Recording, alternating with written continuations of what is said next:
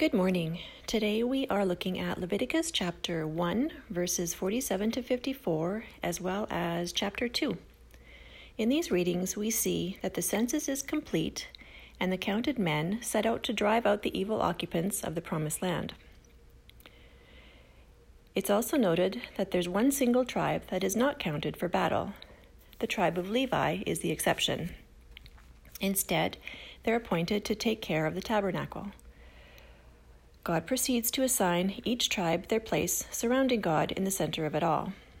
Of course, God always has a strategic plan in place and a reason for the way He chooses to execute His plan.